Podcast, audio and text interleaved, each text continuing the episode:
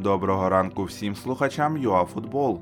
Ми зібрали для наших користувачів дайджест найголовніших новин за понеділок, 20 квітня. Все в одному місці та в аудіоформаті. Відмова МЮ від Кейна та зарплати українських клубів.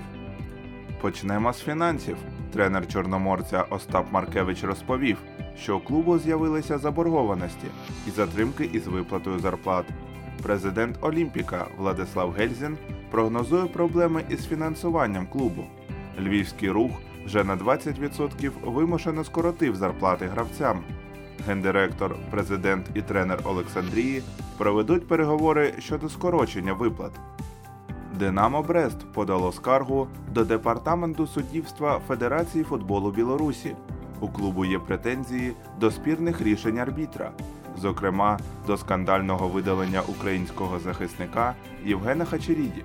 Зазначається, що всі зафіксовані порушення у звіті торкнулися виключно гравців команди Динамо Брест. Директор німецької футбольної ліги заявив, що група медиків розробила план, який включає в себе як командні тренування, так і футбольні матчі. Поєдинки без глядачів не дуже видовищні, але вони дозволять багатьом клубам виживати з фінансової точки зору, впевнений Крістіан Зайферт. МЮ не зможе підписати Гаррі Кейна через його вартість. Цього літа манкуніанці не готові витратити 150 мільйонів євро. Даний розвиток подій влаштовує Тоттенхем. Шпори не хотіли продавати свого лідера одному з конкурентів. Їх пріоритет трансфер форварда за межі Англії.